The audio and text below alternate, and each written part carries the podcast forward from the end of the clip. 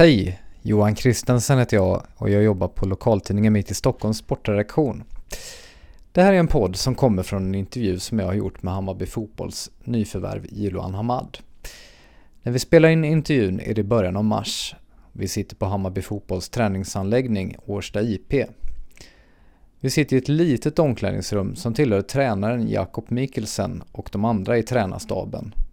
Jiloan Hamad har duschat, men det finns ändå en lukt av svettiga fotbollsstrumpor som sannolikt aldrig lämnar det här rummet.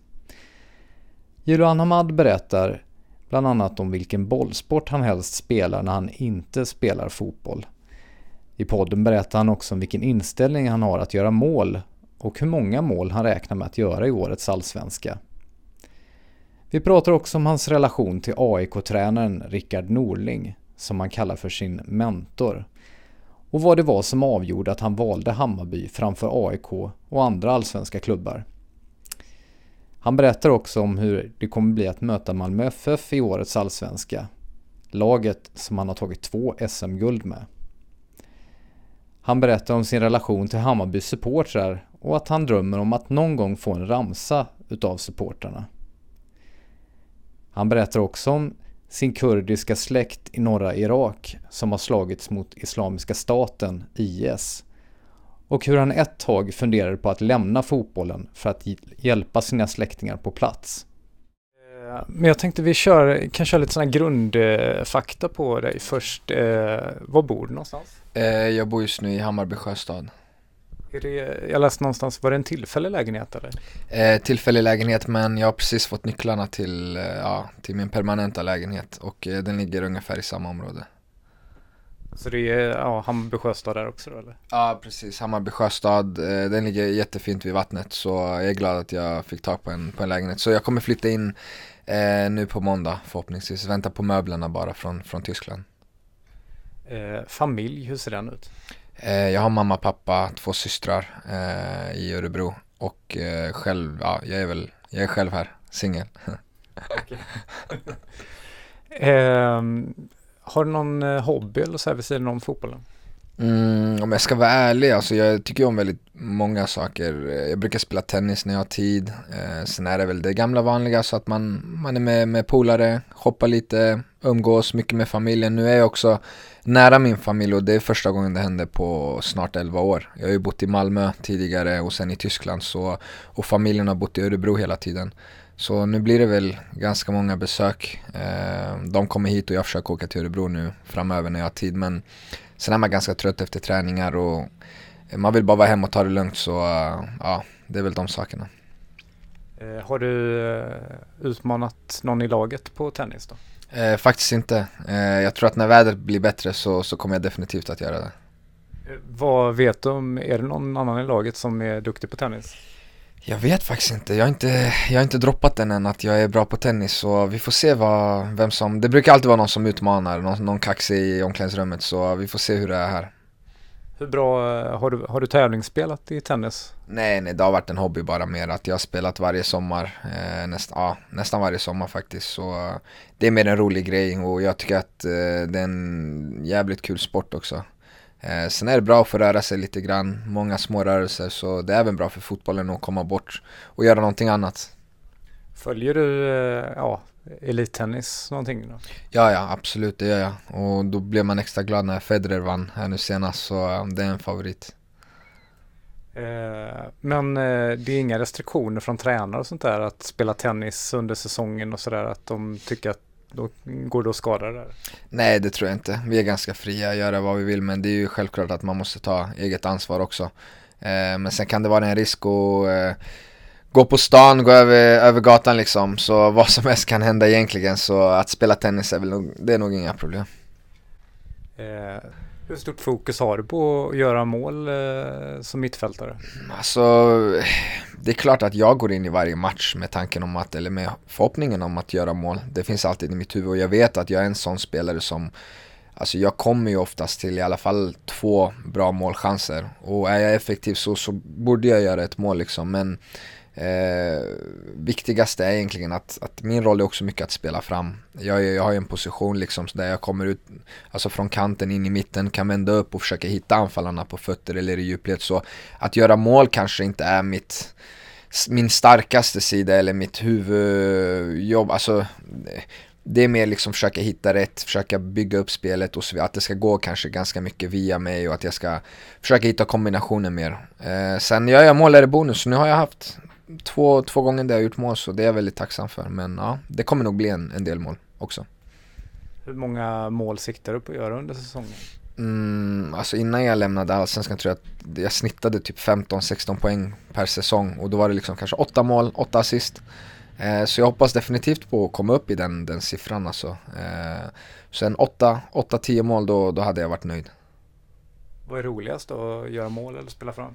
Eh, det är ju, det finns charm i bägge och liksom. När man själv gör mål så, så är det ju en fantastiskt fin känsla men samtidigt så spelar man fram och någon annan gör målet så, så delar man den glädjen också på ett annat sätt och man, man är väldigt glad för den personens skull och man känner sig ändå delaktig liksom och eh, publikens eh, Alltså när publiken jublar så spelar det egentligen ingen roll vem det är som har gjort mål. Man, all, du, du ser liksom alla fyra på, på sitt egna sätt. Till och med målvakten liksom hoppar runt och känns som att det är han som har gjort målet. Så det är väl det som, som definierar ett lag liksom. Att det spelar egentligen ingen roll. Svenska kuppen då, vad har ni för mål eh, med den? Vi har inte pratat så mycket om, om liksom vad, är, alltså vad vårt liksom absoluta mål är men självklart så, så har vi spelare diskuterat och det är väl det är som man säger, det är den närmsta vägen ut i Europa och jag, jag tycker att Hammarby ska vara en klubb som har de ambitionerna att man vill gå ut, alltså man vill spela i Europa eh, och, och, det är klart att ibland kan det kännas jättelångt borta och så vidare men vi snackar om Går det bra så är det fyra, fyra matcher liksom så har man en, en Europa League kvalplats så det borde vara, vara vårt mål. Alltså, sen måste man förstå, vi är under försäsong fortfarande och det, vi har väldigt mycket nytt. Eh, till skillnad från kanske vissa andra lag. Så det kommer ju ta tid men det hade ju varit fantastiskt att ta sig vidare från gruppen först och främst. Sen blir det liksom vinna eller försvinna och då kan allt hända. Vad är målet annars eh, den här säsongen?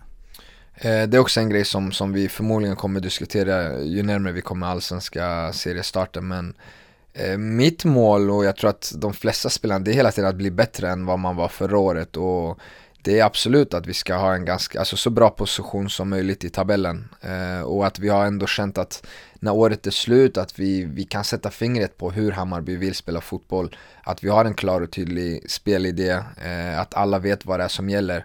Och att vi visar att vi, vi är med nu på allvar liksom. Eh, och andra lag ska liksom, de ska frukta Hammarby. Det, det ska vara jobbigt att komma till Tele2 Arena och spela mot Hammarby. Det ska inte vara att, ja men fan Hammarby borta, det är en jätteskön match för de har sköna fans och det är en rolig match att spela. Absolut inte. Det ska vara den tuffaste matchen för dem liksom. Så det är dit vi vill, ja. Du har ju tagit SM-guld eh, två gånger tidigare. Hur tänker du med Hammarby? Eh, alltså just valet i Hammarby eller eh, Alltså vad ska jag säga, jag, jag kände att jag behövde en utmaning eh, och att komma till Hammarby, få den rollen jag har fått här, det, det, kommer liksom, det lyfter mig som både människa och som, som spelare. Och jag behövde efter mina tre ganska tuffa år utomlands där jag var skadad och haft väldigt mycket problem med, med den skadan liksom, så var det svårt att ta sig tillbaka. Även om jag gjorde det och fick spela, men tränarbyten och lite annat. Men hur som helst så kände jag att jag behöver stort ansvar, jag behöver en, en riktig utmaning liksom som En utmaning inte bara som, som spelare utan även som, som person utanför. Så, och det känner jag att jag, jag har fått det här i Hammarby. Jag har ett väldigt stort ansvar, det ligger mycket press på mig men Jag trivs jättebra med det och jag kommer göra mitt bästa. Så eh, Det finns inga genvägar, det är hårt jobb liksom hela tiden. I Malmö är det ju eh, i stort sett krav på SM-guld varje år. Eh, hur känns det? Är, är det samma är det realistiskt med SM-guld för Hammarby också? Alltså, det har väl inte kanske varit de, eh, för, vad ska jag säga, den pressen från, utifrån på Hammarby men mitt mål också, jag har varit här nu i, i snart tre veckor och jag jag har sagt det tidigare, det finns sån oerhörd potential i klubben eh, och man har alla förutsättningar egentligen för att bli en alltså om inte Sveriges bästa men i alla fall toppklubb i Sverige och det ska snackas framöver om att Hammarby är med och ska kämpa om ett SM-guld. Det är dit det är dit jag vill med klubben det är, och jag, jag hoppas att det är det som, klubb, alltså som är klubbens ambitioner också men det är klart att det är många andra faktorer som ska, som ska stämma. Man måste bestämma sig för den satsningen liksom. Och jag tror att man, man har visat nu att man, man vill någonting. Eh, det var därför också jag valde Hammarby. Så jag hoppas att framöver så, så ska det snackas om, om SM-guld. Det, det måste det göra. Så småningom är det ju allsvensk premiär. Eh, vad tänker du om den? Nej, jag vet att det kommer bli jättekul. Eh, det är någonting man ser fram emot. Eh, det är det vi, vi har tränat för under, under hela försäsongen. Vi har, det är fortfarande ungefär 44 dagar, 45 dagar kvar till, till seriepremiär. Men det är därför vi spelar fotboll. Det är tävlingsmatcher. Det är bra också med kuppen nu innan. Så det är också roliga matcher såklart. Men allsvenskan är ju allsvenskan så eh, det kommer bli jättekul. Börja mot Norrköping borta. Blir en fin match. Sen har vi hemmapremiären och den, ja, jag har bara sett det liksom på tv innan. Eh, hur det, Tele2 fylls med bara bayern supportrar så det kommer bli en fantastisk känsla att kliva ut där i premiären. Vad har du för eh, relation till Hammarby supportrar innan du kom till Hammarby? Det var en, en beundran bara. Eh, jag liksom, det fanns väl inget lag som jag höll på liksom i, i Sverige. Jag spelade i Malmö i, i sju år men Hammarby har väl, det har varit den klubben som man alltid har sett upp till. Alltså deras supportrar har alltid varit stöttande. Det såg man när man åkte ur liksom och spelade Superettan och ändå har en fantastisk publiksiffra. Och det, det är sådana supportrar som man vill ha att göra med. Det är sådana supportrar som man som spelare vill spela för. Eh, så det är väl att man har suttit hemma i tv-soffan och bara vilka fantastiska supportrar. Även om spelet många gånger inte stämt eller att laget har kanske förlorat till och med på bortaplan så hör man inga burop, de sjunger ständigt. Eh, de har sköna ramsor, alltså stämningen är på topp. Det, det är en familj, det är kärlek. Och jag, jag är jätteglad att få vara en del av det här och, och bli en del av Hammarby-familjen också. Och eh, det är också en grej som spelare som man måste ändå respektera. Det, det, tar tid också att komma in i allt det här så det har jag full respekt för men jag försöker andas in allt jag kan och, och lära mig så mycket som möjligt om klubben. Men eh, ja, det är väl det, att man har beundrat Hammarby-fansen. Har du själv fått någon ramsa? Eh, jag tror inte det. det, det. Jag har inte hört någonting i alla fall, så vi får se. Hoppas du på det? Alltså jag tror att man skulle ljuga om man sa att man inte hade velat ha en egen ramsa men det är ingenting som jag sitter och tänker på utan det, det ska mycket till. Det är liksom det är fansen, supporterna som, som bestämmer sånt. Så, men absolut, det hade varit jättekul. Är det ett kvitto på att man har gjort något bra om man får en ramsa tror du? Ja, det tror jag. Det tror jag absolut. Sen tror jag inte att bara för att man gör det bra så får man en egen sång. Det är väl mycket annat som ska, som ska stämma in där. Men det är klart att det, det hade varit ett, ett, ett kvitto. Hur eh, har mottagandet varit i Hammarby tycker du? Det har varit väldigt, väldigt bra, över förväntan. Det har varit mycket kärlek från, från alla håll och kanter. Eh, fått mycket brev, mycket skriverier liksom på sociala medier där, där Hammarby supportrar har, har visat sitt, sitt stöd. Eh, så det har känts jättebra. Sen måste jag säga att även Malmö supportrar har, har varit väldigt positiva och önskat mig lycka till. Så det tackar jag för. Man hinner inte svara allihopa men man läser ganska mycket. Men det har varit jätte, jättefin respons från, från all, alla, håll, alla håll och kanter. Eh, ja, hur kommer det bli att möta Hammarby, eller vad säger hur kommer det bli att möta Malmö så småningom? Det eh, kommer bli speciellt, det är klart. Eh, det var en klubb som jag spelade i väldigt länge, hade, hade fin, fin tid där med mycket framgång. Eh, så det kommer bli en speciell känsla, men för mig när matchen sätter igång då är det liksom, det är tre poäng till Hammarby som gäller. Det är inget snack om saken och då får det gärna smälla på också. Så det är ingen respekt där som jag går runt och liksom, ja ah, men jag ska vara försiktig eller någonting, absolut inte när det är match så är det match. Då, då spelar det ingenting roll. Blir det ja, lite extra eh, nerv i en sån match för din del? Eh, jag skulle inte vilja säga nerver, jag skulle mer vilja säga att jag, jag skulle nog vilja spela en, alltså göra Det är klart att jag går in till varje match och vill göra bra ifrån mig men det, det är väl en sån match där man hade kunnat få ur sig de här extra procenten bara för att man möter sitt gamla lag så absolut det, Sen är ju Malmö ett lag som, även om inte jag hade spelat där så är det ett lag man vill slå liksom Eh, jag vet ju hur det är att spela där och jag vet hur, det är, hur motståndaren tänkte varje gång man mötte Malmö. Det var så här, det finns, man har ingenting att förlora. Kunde man spela avslappnat och ändå göra en bra match liksom. Så det, ändå, det hade ändå varit en match som, som man vill ge alltid och som man alltid höjer sig lite extra inför. Du har pratat om eh, Rickard Norling som en eh, ja, mentor för dig. Kan du berätta om din relation till honom? Min relation är bra med Rickard. Han var ju i Malmö under de åren och utsåg mig som, som lagkapten, vilket jag tackade för. Och vi vann ett SM-guld tillsammans, vilket också var jättestort, även för mig, för mig och för, för, för Rickard. Eh, så vi hade en väldigt fin, fin tid, sen har vi haft kontakt hela tiden, eh, eller ja, under hela under de här åren då jag har varit i Tyskland så har han varit och hälsat på mig även i, i, i Tyskland, var hos mig i tre, fyra dagar. Eh, det var under den tiden då han gjorde några studieresor och ville få liksom inspiration och vilket var väldigt bra, vilket jag tycker att alla tränare borde, borde testa på liksom och, och se hur, hur det spelas fotboll. Eh, och kanske man, man kanske kan få nya idéer och tankar och så vidare. Men relationen är bra med Rickard, den har alltid varit bra. Det är en, det är en fantastisk tränare och en, en fantastisk person, människa. Om jag förstod rätt så var AIK också intresserade av att du skulle komma och spela för dem. Eh, hur nära var det att du valde AIK istället för Hammarby? Alltså, det var ju ganska nära. Alltså, vi, vi har ju suttit med AIK i förhandlingar. Det ska inte, alltså, eh, det kan jag bekräfta liksom. Men eh, valet föll, valet föll på, på Hammarby för det kändes bäst helt enkelt. Och eh, vad betyder det för din relation med Rickard Norling att ja, du valde Hammarby istället? Eh, jag tror inte det är några problem. Det, mamma ska inte ta sånt personligt så det är inga problem. Men att han tränade AIK, gjorde det att du var mer intresserad av AIK än du hade varit annars? Ja, det, det var i så fall en, en faktor, en stor faktor till att jag ens övervägde. Det var att Rickard var där. Så, sen är AIK en stor förening också, självklart. Men eh, att Rickard, ja, att Rickard var där var väl därför vi hade kontakt med dem från första stund liksom. Eh, men som sagt, det var jag har sagt det innan, varje gång vi satt i möte med Hammarby, kom ut därifrån så var det liksom wow.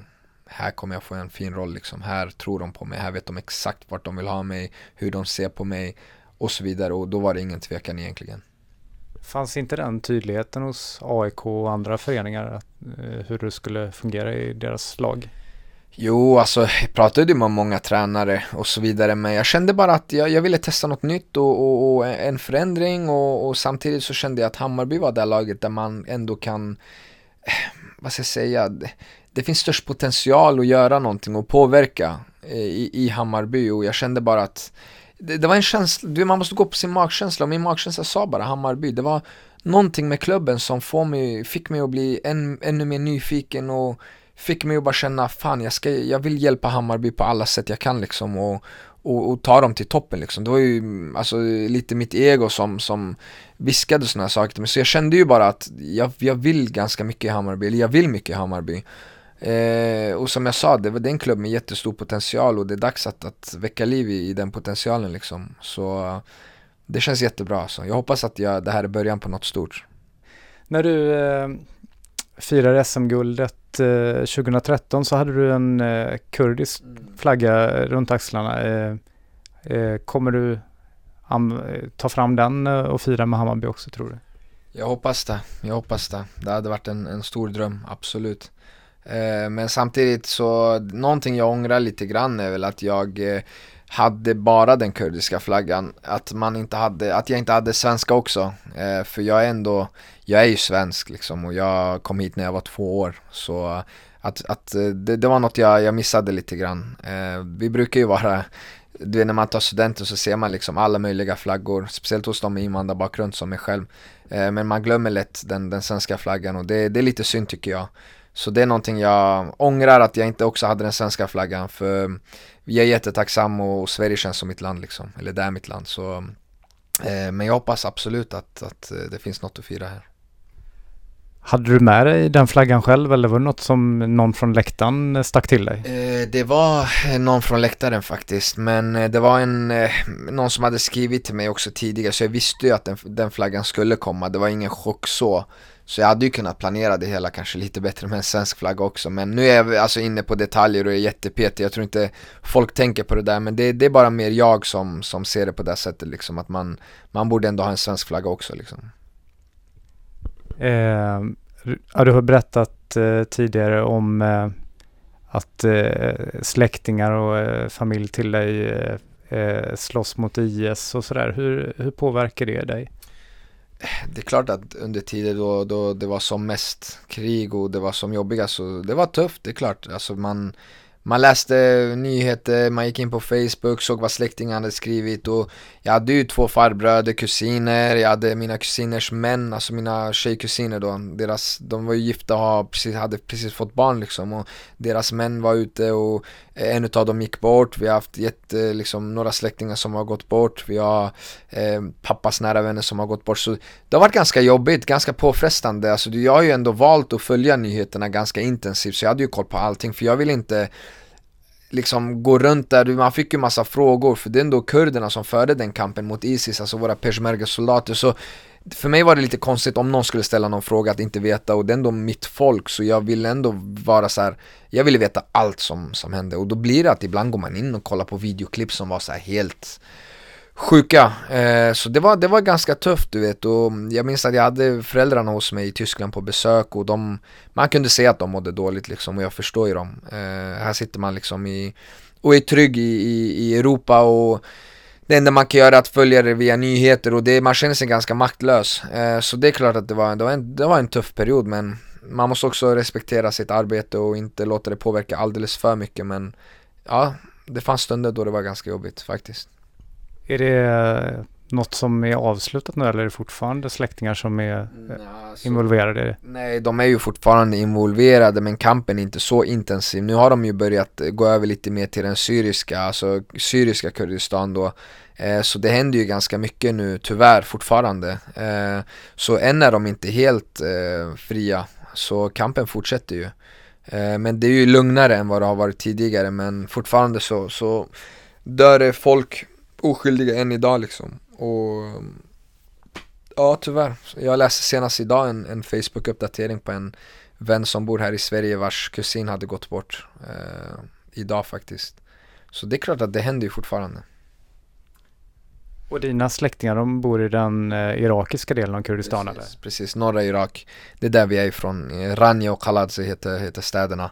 Där mamma och pappa är ifrån. Eh, så där är det väl kanske lite bättre men det, det, är inte säkert, alltså det, det har kommit in, vet, kurder har ju tagit in över en miljon, en och en halv miljon flyktingar liksom, irakiska flyktingar så man har ju öppnat sina gränser och tagit in väldigt mycket folk och av de som har kommit in så är det väl många tveksamma också.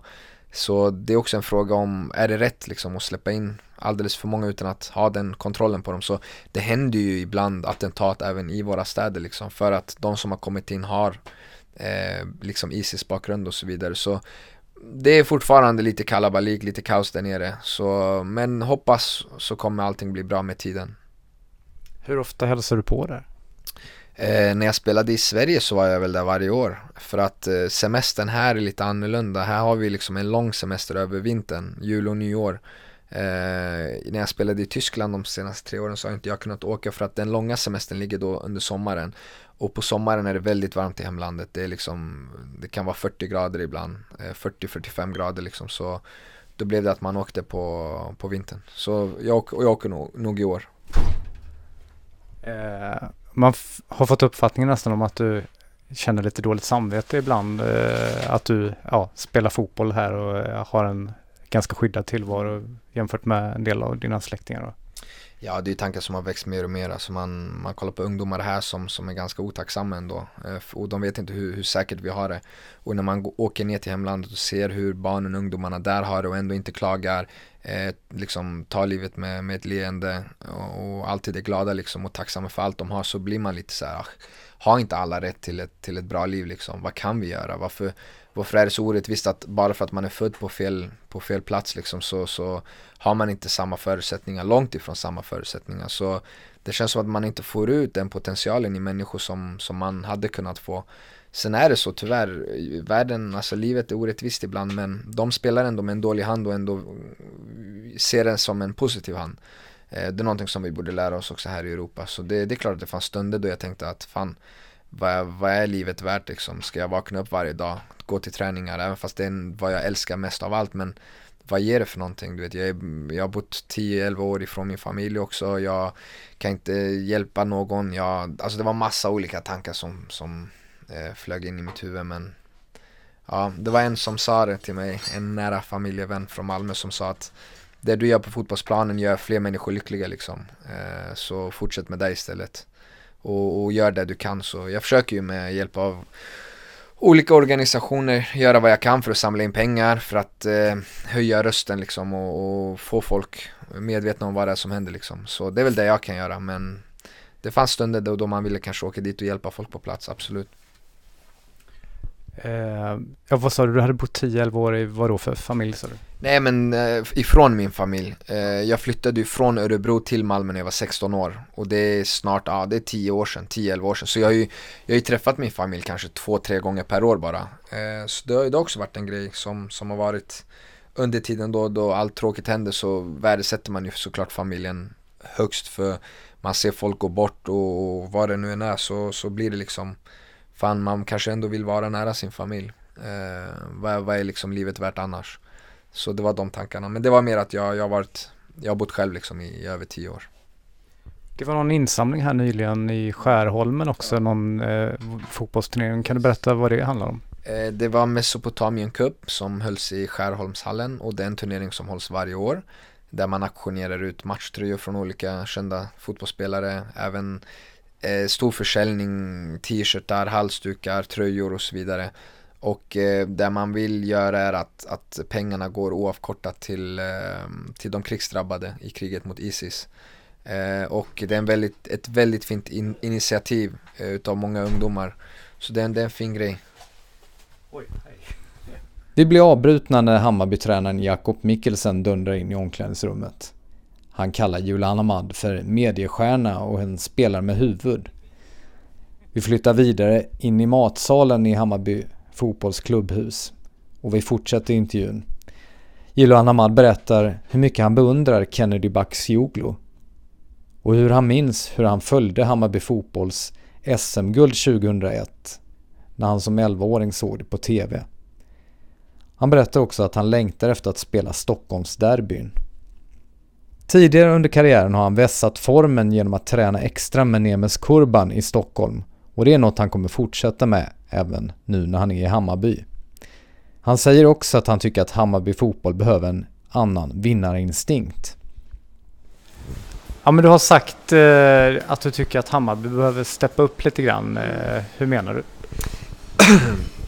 Hur menar jag? Nej men det är som de har visat nu. Nu har man gjort några nyförvärv, man har hämtat en väldigt duktig tränare som har höga ambitioner, han vill mycket, han vill mycket med laget. Eh, och jag tycker att det är viktigt att man, man har spelare som, som inte bara är nöjda liksom att vara i Hammarby utan hela tiden tänker att de, de vill bli bättre, de vill vidare. För då får du ändå ett slagkraftigt lag.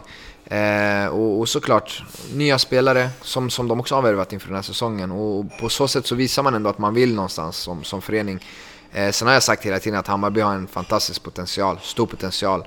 Och man måste börja prata om att vinna. Man måste vilja vinna. Eh, och jag säger inte att det är någonting som har saknats, men det är alltid svårt när, när klubben har haft en, en lite svårare period. Liksom. Man har varit i Superettan, ändå kunde ta sig upp väldigt fort, vilket var positivt. Och det är klart att man behöver kanske några år och fästa sig innan man börjar prata om guld. Liksom. Eh, men nu tycker jag att man, man är någonstans där att man, man måste vilja. Man måste vilja framåt. Eh, och, och det, väl, det, det, var det jag, jag menade. Liksom. Nu är det dags att steppa upp för oss allihopa. Hammarby tog SM-guld där 2001. Vad minns du av det? Då var jag 11 år gammal. Eh, om jag ska vara ärlig så minns jag att man kollade liksom tv-bilder, eh, Söderstadion eh, och det var mycket Kennedy. Eh, och eh, jag såg även när de mötte Örebro borta. Eh, då bodde jag hemma i Örebro liksom och eh, nej, man, man, man, Hammarby var bra. Hammarby var riktigt bra. Eh, så det är väl där man minns. Det är några tv-bilder liksom när, när fansen stormar planen också, kommer jag ihåg. Eh, så minns jag även, eh, de kallar honom för Tomten. En väldigt känd supporter. Så eh, ja, det är väl de grejerna. Hade du någon tanke då på att du eh, skulle spela med Kennedy i samma lag som honom? Nej, faktiskt inte. Jag har sett Kennedy spela många gånger och det är en spelare som jag har den största respekten för. Eh, fantastiskt fin fotbollsspelare. Sen känner jag, alltså jag spelade ju med Jimmy Durmas vars morbror är Charbel Toma och Charbel Toma och Kennedy spelade ihop i Twente. Där de var fantastiska på varsin kant liksom och gjorde upp och ner liksom med holländska ligan. Så uh, gick Kennedy vidare, sen spelade La Liga, eller han gick ju till Ajax och sen La Liga. Så det är en spelare man haft koll på. Eh, också en spelare med invandrarbakgrund som, som var väldigt framgångsrik eh, för så länge sedan. Så det var någon man såg upp till, absolut. Eh, och det han har gjort för Hammarby, det är obeskrivligt. Det, det, det är den största. Eh, och eh, jag är jätteglad att få spela med honom. Sen är det en förebild, alltså han är 36 år gammal, det är jag om 10 år. Han är nästan exakt 10 år äldre än mig, vi fyller båda i november, början av november. Och han är född 80, jag är född 90, så att se honom komma till träningen med den inställningen, så pigg och fräsch liksom, även efter match. Det, då tänker man fan alltså vad starkt det är utav honom. Det, det är liksom, som sagt, det är jag om 10 år. Och det, det är fantastiskt. Eh, men det, det, jag är jätteglad att få spela med Kennedy. Tänker du själv att du håller på eh, så pass länge eller har du någon tanke om hur länge du håller på med fotboll? Det känns ju som att man har varit med väldigt länge och sen ser man sig om, sitter man på en presskonferens liksom i Kvarnen och presenteras för Hammarby och man har jättehöga förväntningar på sig, pressen är stor, det har liksom kommit en stor spelare och så tänker jag, fan, jag är bara 26 år gammal liksom. Eh, så man har ju varit med ändå ett tag. Eh, jag fick spela seniorfotboll redan när jag var 15 och det är också över 10 år sedan så jag är jättetacksam för, för alla mina år alltså med fotbollen men jag är långt ifrån klar. Som sagt, jag är bara 26 år och jag har mycket mer att ge. Eh, sen om jag håller i 10 år till, det, det vet man aldrig. Men det hoppas jag. Eh, det finns ju en eh, hel del spelare nu för tiden som inte dricker alkohol överhuvudtaget. Dricker du alkohol? Alltså jag skulle inte, det beror på. Alltså det är klart att har jag semester så dricker jag alkohol. Men det är inte att jag sitter liksom eh, på något hotell utomlands och bara ah, fan jag är sugen på alkohol. Utan det är mer om man går ut liksom. Eller, eller har en middag, kanske dricker ett glas vin eller ja, ett eller två glas vin. Eh, eller om man är ute och festar då, med, med vänner, om det är någon födelsedag eller bara att man firar liksom en, en bra säsong eller vad det nu är så, så brukar jag dricka då när man ska gå ut med. Men alltså vad ska jag säga, jag kanske dricker en fyra, fem gånger per år bara. Så jag är väl också ganska, alltså rent tänkte jag säga, men jag är väl, jag dricker inte mycket. Speciellt under säsong. Nu, nu kommer jag inte ens ihåg senast jag drack liksom. Så det, det händer väl ibland då och då. Vad tänkte du om det här och att eh, Hammarby valde att presentera dig eh, på ett klassiskt ölhak? Mm. Jo men öl är ju liksom väldigt förknippat med fotboll. Jag kommer ju från tyska fotbollen där jag har varit i tre år och öl är så här, äh, du kollar inte på fotboll utan öl. Och öl behöver nödvändigtvis inte vara en, en dålig grej liksom. Det är, I Sverige är man väldigt mycket, det är, så här, det är mycket tabu liksom. Och ah, men du får inte göra det här. Men i Tyskland ser du liksom äh, Bayern München-stjärnor göra reklam för öl. Det skulle aldrig hända i Sverige liksom. Så jag tycker att man får ta bort det där lite grann från, från den svenska mentaliteten. Vi är ganska liksom, försiktiga med allting. Du får inte göra det här, du får inte äta det där. Du vet, jag kom till Bundesliga, eh, det är en av världens bästa ligor. Eh, och du vet, dagen innan match så sitter vi och då säger tränaren att ja, alla ska dricka ett glas öl liksom. Så öl är inte, det som finns i ölen behöver inte vara dåligt. Efter match är det till och med bra att dricka, eh, dricka öl liksom. Det finns mycket vitaminer och mineraler i, i öl som är bra för kroppen. Så det är inte bara dåligt utan eh, man får släppa lite grann på det där. Eh, så det, det var ett fint ställe och det är ett klassiskt Hammarby-ställe så det var fint. Fick ni order av tränaren att dricka före matchen? Ja, ja, vi satt, eh, skulle möta Schalke borta eh, och eh, klockan var väl 20.00 kvällen innan. Matchen är 15.00 på lördagen då, så det här är på fredagen. 20.00 skulle vi samlas vid baren och jag tänkte liksom, ja men sitter jag där och, och ser en, en storbilds-TV där de visar en, en kvällsmatch. Eh, och tänkte bara, ah, men vi ska säkert kolla på matchen bara. Men ah, då ser jag vissa spelare börja kolla på menyn och beställer vin och öl. Så det är de här stora öl, ölfaten liksom. Så blev jag chockad. Och så sitter spelarna och dricker liksom öl, ganska mycket öl, dagen innan match. Eh, så ja, för mig var det en absolut chock. Men efter att ha varit där nu i tre år så är det inte längre, alltså nu vet jag vad, vad, vad, vad, gör, vad, vad ölen gör med dig liksom under natten. Och det visar sig inte vara så dåligt egentligen. Men nu är det inte någon uppmaning till folk att börja dricka öl innan match, men jag säger bara att det är olika kulturer liksom. Uh, ja, men det var väl det var enda gången det hände ju så. Alltså, han ville bara att vi skulle slappna av. Funkar det då? Alltså, eh, slappnar man av bättre? Ja, alltså nu drack inte jag om jag ska vara ärlig. Eh, för jag, så, jag var ju så svensk av mig. Och det, allt man har fått höra liksom, ät inte ens en kaka innan match. Och där har du liksom, samma dag som match har du en, en måltid med bara eh, skrä, alltså, bara kakor och pudding och allt vad det är. Så det var en liten chock när man kom i början. Men man, man, man, man blev van efter ett tag. Men jag tror nog att, jag tror inte det hade någon jättestor påverkan faktiskt. Ja, hur tycker du eh, maten är här i Hammarby jämfört med hur den var i Tyskland? Alltså, mm, jag skulle vilja säga, jag tillhörde ändå Hoffenheim som är en, en eh, när det kommer till faciliteter, när det kommer till liksom hur professionella man är så är det högsta, absolut högsta nivå. Vi hade, vi har en eller, vi hade en av de bästa träningscentren liksom i världen. Eh, och vi hade egen kock och allt bra. Men maten här är speciell. Sverige liksom, det är topp. Både när man är ute på, på restauranger och även här, den maten vi får här, det är hemmalaget, det är med kärlek liksom. Vi har Yvonne här som, som gör maten till oss varje dag och det, det är fantastiskt gott. Nemes Kurban har du tränat med tidigare också. Gör du det ännu mer nu när du är i Stockholm? Ja, det hoppas jag. Jag har varit hos honom en gång redan. Nu har han, haft, eh, han har varit liksom och träffat eh, några spelare utomlands. Han var hos Arbeloa nu i West Ham för inte så länge sedan. Jag tror han är i Dubai nu och hälsar på lite spelare. Så han är, han är ganska upptagen. Det är många som rycker i honom och det förstår jag för det är en fantastisk eh, tränare eh, som gör ett jättefint jobb eh, och han finns alltid tillgänglig för oss spelare. Det är inte bara jag, han tränar egentligen de bästa unga spelarna i Sverige och har han gjort i flera år. Eh, och det är tack vare honom som, som vi har kunnat accelerera liksom, och få den här extra träningen.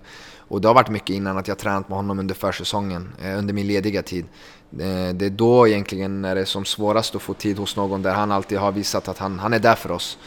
Eh, så jag har varit hos honom redan en gång. Han har ju Nebes Academy här i Stockholm eh, på World Class-gymmet eh, då. Där han har sin egna avdelning som jag rekommenderar alla att gå och testa på. För han har maskiner där som, som är väldigt unika och han är långt före. De maskinerna han har fick vi precis till Hoffenheim. Och Hoffenheim är en klubb som är väldigt mycket framåt. De, de har alltid det senaste, det bästa. Och då vet man att Nebbes gör någonting fantastiskt bra liksom. Så um, jag kommer nog vara där ganska mycket. Sen är det en avvägning. Hur mycket extra träning ska jag köra och så vidare. Nu är vi inne i en, en fas där vi har tränat ganska mycket med Hammarby. Och jag har spelat liksom 90 minuter nu, två matcher i rad, vilket jag inte gjort på väldigt länge. Så då får man prioritera kanske vila lite mer. Men absolut, under sommaren när man är i kanske bättre form, kommit igång, då kommer jag vara ännu mer där. Vad har du förbättrat mest tycker du genom att träna med honom? Det man förbättrar med honom är egentligen, alltså under säsong, då går jag inte till honom för att, för att liksom träna ihjäl mig, utan då är det mer små detaljer. Eh, du vet, nu aktiverar du både hjärnan och kroppen när du är hos honom. Nu, nu har han, han har olika maskiner, man måste åka dit för att se dem, men du, du måste hela tiden tänka vart du ska springa. Eh, så man blir kanske snabbare i tanken, eh, och sen tränar jag ganska mycket explosivitet med honom för att man vill ha det här trycket eh, och, och, vara snabb i tanken. Kommer bollen där, där ska man vara där, hungrig liksom. Och det är väl där som man, man kan, liksom det här några extra procent som man kan få hos honom. Och det är väl mer det i så fall.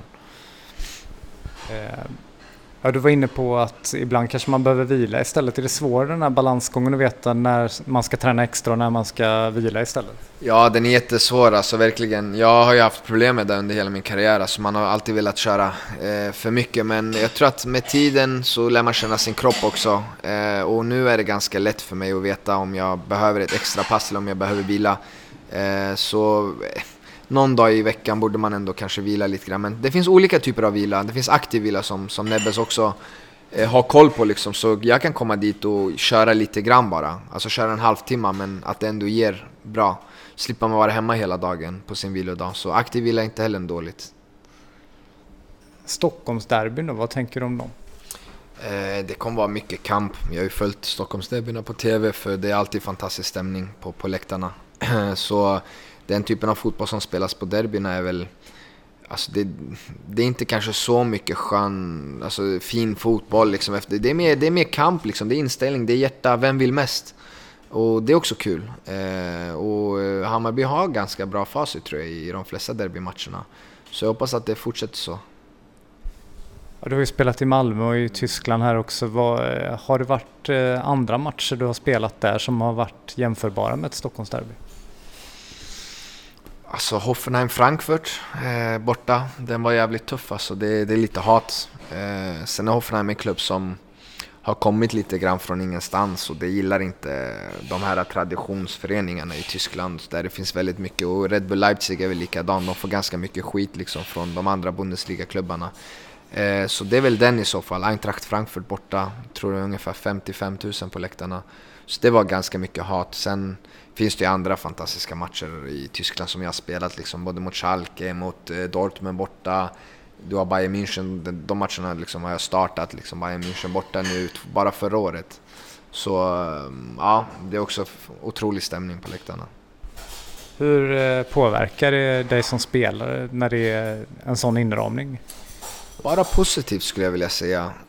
Jag gillar ju sånt. Sen finns det ju spelare som kanske blir lite förlamade ska jag inte säga, men de blir lite chockade liksom och börjar tänka för mycket, blir lite nervösa. Men för mig är det ingenting sånt utan publiken, så fort matchen börjar så tänker du egentligen inte på, på det. Det är mer innan liksom, fan vad coolt det här är. Det är det alla vill, det är där man vill, det är drömmen liksom att spela på de största arenorna ute i världen.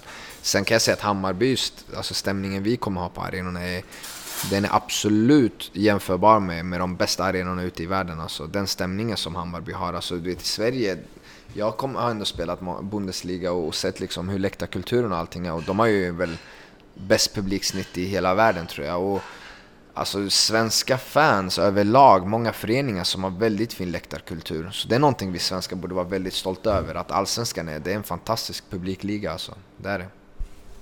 Hur mycket vägde det in eh, just att få spela Stockholmsderby när du valde Hammarby? Det var också, kanske jämfört med andra klubbar som jag hade utanför Stockholm, var det också en, eh, det var faktiskt en faktor. Liksom. Dels att bo i Stockholm och ha nära till familjen och även de här derbyna som man skulle få på köpet lite grann. Så det är klart att det, det gjorde ganska mycket. Det är sådana matcher man vill spela. Så det, ja. Och då har jag aldrig upplevt det och det är någonting jag tycker att man borde under sin karriär uppleva ett Stockholmsderby på planen. Liksom. Vad har du fått höra från eh, spelare som har spelat eh, Stockholmsderbyn? Det är väl det att det, det är jättemycket som står på spel. Man, man gör allt för att vinna eh, och att det, det är mycket kamp som sagt. Det är ja, mycket jävla anamma. Man, man måste vara redo liksom. Och fantastisk inramning, stämning, eh, hypen liksom veckan, redan veckan innan. Så man märker på supportrarna, det här, är, det här är den viktigaste matchen på året nästan. Så eh, det är de matcherna som är roliga att spela. Jag vet inte om vi frågade innan, men alltså målet i stort då för dig eh, under den här tiden. Du har skrivit två år med Hammarby. Vad, vad blir det? Målet är att, att, som jag sa innan, att utvecklas som, som spelare, som person och det tror jag att jag kommer göra här. Och att göra Hammarby så bra som möjligt. Eh, nu är det inte bara mitt ansvar utan vi är, ett, vi är ett lag, men jag är en del av det laget. Och kan jag bidra med, med min erfarenhet, med min vinnarmentalitet eh, och göra Hammarby bättre så, så är det så blir jag jätteglad. Eh, så jag kommer göra allt för att, för att göra det bästa jag kan för, för klubben. Och sen vart det tar oss, det, det, det får vi se liksom efter säsongen. Men eh, mitt mål är att, att komma hit och, och ge allt för klubben. Liksom. Eh, sen mina egna personliga målsättningar och drömmar, det, det, det, får jag ta åt sidan. Liksom. Utan det första är att Hammarby ska bli, bli så bra som möjligt. För då kommer mina prestationer också komma. Hur tänker du framåt där? Vill du ut i Europa igen eller hur tänker du? Ja, alltså jag är 26 år, det vore konstigt om jag satt och inte ville ut igen. Liksom. Och jag tycker att det, det är bara positiv grej. Eh, även för mig, även för Hammarby som förening, att de har en spelare som, som kommer tillbaka efter en tuff skada och är inte nöjd. Liksom. Jag vill inte stanna i Hammarby och, och vara nöjd här, utan jag vill att det ska bli en win-win situation för allihopa. Att, att jag kommer hit, gör mitt bästa och sen kommer det någonting så, så får det vara bra för, för båda parter. Liksom. Men det är klart att jag jag är revanschsugen, jag kommer hit för att göra ett, ett bra jobb. Och sen såklart har jag drömmar om att komma ut igen. Och det tycker jag är bara sunt. Du har eh, gjort eh, landskamper tidigare. Är det något du eh, siktar på framåt också? Absolut. Jag, tycker, jag tror att presterar jag bra här i Hammarby så, så borde jag ha en landslagsplats. Och det är absolut ett av mina stora mål. Men det kommer ju också med prestationer i klubben. Så det enda man måste fokusera på det, det är Hammarby just nu. Sen kommer landslaget komma, det vet jag. Och jag känner absolut att jag hade varit redo att vara med där redan nu. Jag vet vad jag kan och nu måste jag bara visa det. Så som jag förhoppningsvis har gjort redan nu lite grann, men jag kan mycket bättre. Finns det någon sån här grej du visste du inte om mig? Något som kanske inte jättemånga känner till om dig? Alltså jag har varit så jävla öppen alltså, i media så jag tror alla vet allting om mig. Nej men ingenting speciellt faktiskt. Jag är en ganska lugn person. Jag, jag vill umgås med bra människor. Eh, jag är, ganska, jag är väldigt tajt med min familj. Så uh, ingenting sådär faktiskt. Ingenting speciellt. Nej. Just det. Nu, ja, nu bör, de, bör, nej, de, börjar töm, nu, de börjar tömmas ut här faktiskt. Men en grej som jag hade tänkt fråga om också, som jag tänkte, det, är nog den sista jag hittade här. Jag tänkte lika bra när jag har frågat allt annat, att vi kör den också. Eh, du har studerat eh, personligt ledarskap. Eh, gör du det fortfarande? Det gör jag fortfarande. Jag har tagit en liten paus nu. Jag fick ett diplom efter nio månaders studerande som jag har gjort tillsammans med Ernst Knutsen som är min mentor. Eh, och eh, nu har jag, har jag, tagit en paus i och med den här flytten liksom. Eh, så jag ville inte att det skulle hacka, utan nu kommer jag återuppta den. Och det är också en lite mer avancerad eh, personligt ledarskap. Eh, det är typ del två, lite mer avancerad, lite mer rakt på. Eh, den andra var ganska bred i utsträckning. Så jag tog den för det var en period där jag var skadad och jag ville, eh, Ernst rekommenderade mig att, att börja studera. Och jag har alltid tyckt om skolan. Jag tog studenten med ganska bra betyg och eh, det är någonting jag ville göra. Jag, ville, jag tycker att alla spelare borde tänka lite grann på att planera sin framtid. Förhoppningsvis så, så har jag, alltså det handlar inte om att ha tillräckligt med mycket pengar för att aldrig mer jobba utan även om jag skulle vara eh, ekonomiskt oberoende, vilket jag hoppas efter min karriär, så har jag ändå mina drömmar, mina mål. Jag vill ändå göra väldigt mycket. Jag vill inte sitta hemma bara och, och liksom inte göra någonting utan det finns mycket som, som jag vill göra även efter karriären. Och jag tycker att spelare borde se det som en, alltså, vad ska jag säga, det en välsignelse. Alltså, att, att ha en fotbollskarriär och sen kunna göra någonting annat efteråt. Det är inte många som har den chansen att byta spår så extremt utan oftast är det att man har ett jobb och, och en inriktning, inriktning i typ 50 år och sen är man pensionerad. Utan, liksom, utan vi fotbollsspelare kan ändå ha ett till kapitel direkt efter karriären och det är någonting jag redan nu ser fram emot eh, och, och, planerar inför. Så det här personligt ledarskap var, det var bra för mig, jag lärde mig väldigt mycket. Är det något du vill jobba med sen när du väl slutar med fotboll då? Ja, alltså den är ganska bred, den är bra att ha. Det, det är liksom, förhoppningsvis kommer jag vara pappa en vacker dag och då kommer jag få användning för personligt ledarskap. Det, min son förhoppningsvis, eller dotter, kommer se upp till mig, jag kommer vara någon typ av ledare.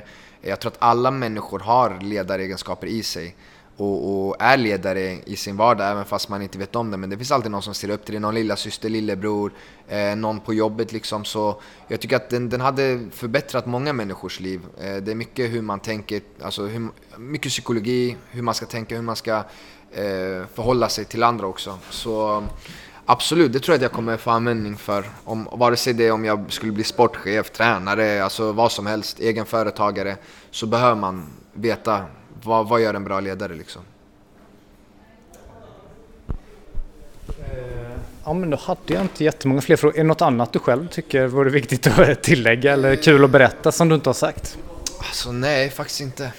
Nej, jag är bara glad att jag, jag har kommit till Hammarby. Det känns jättebra.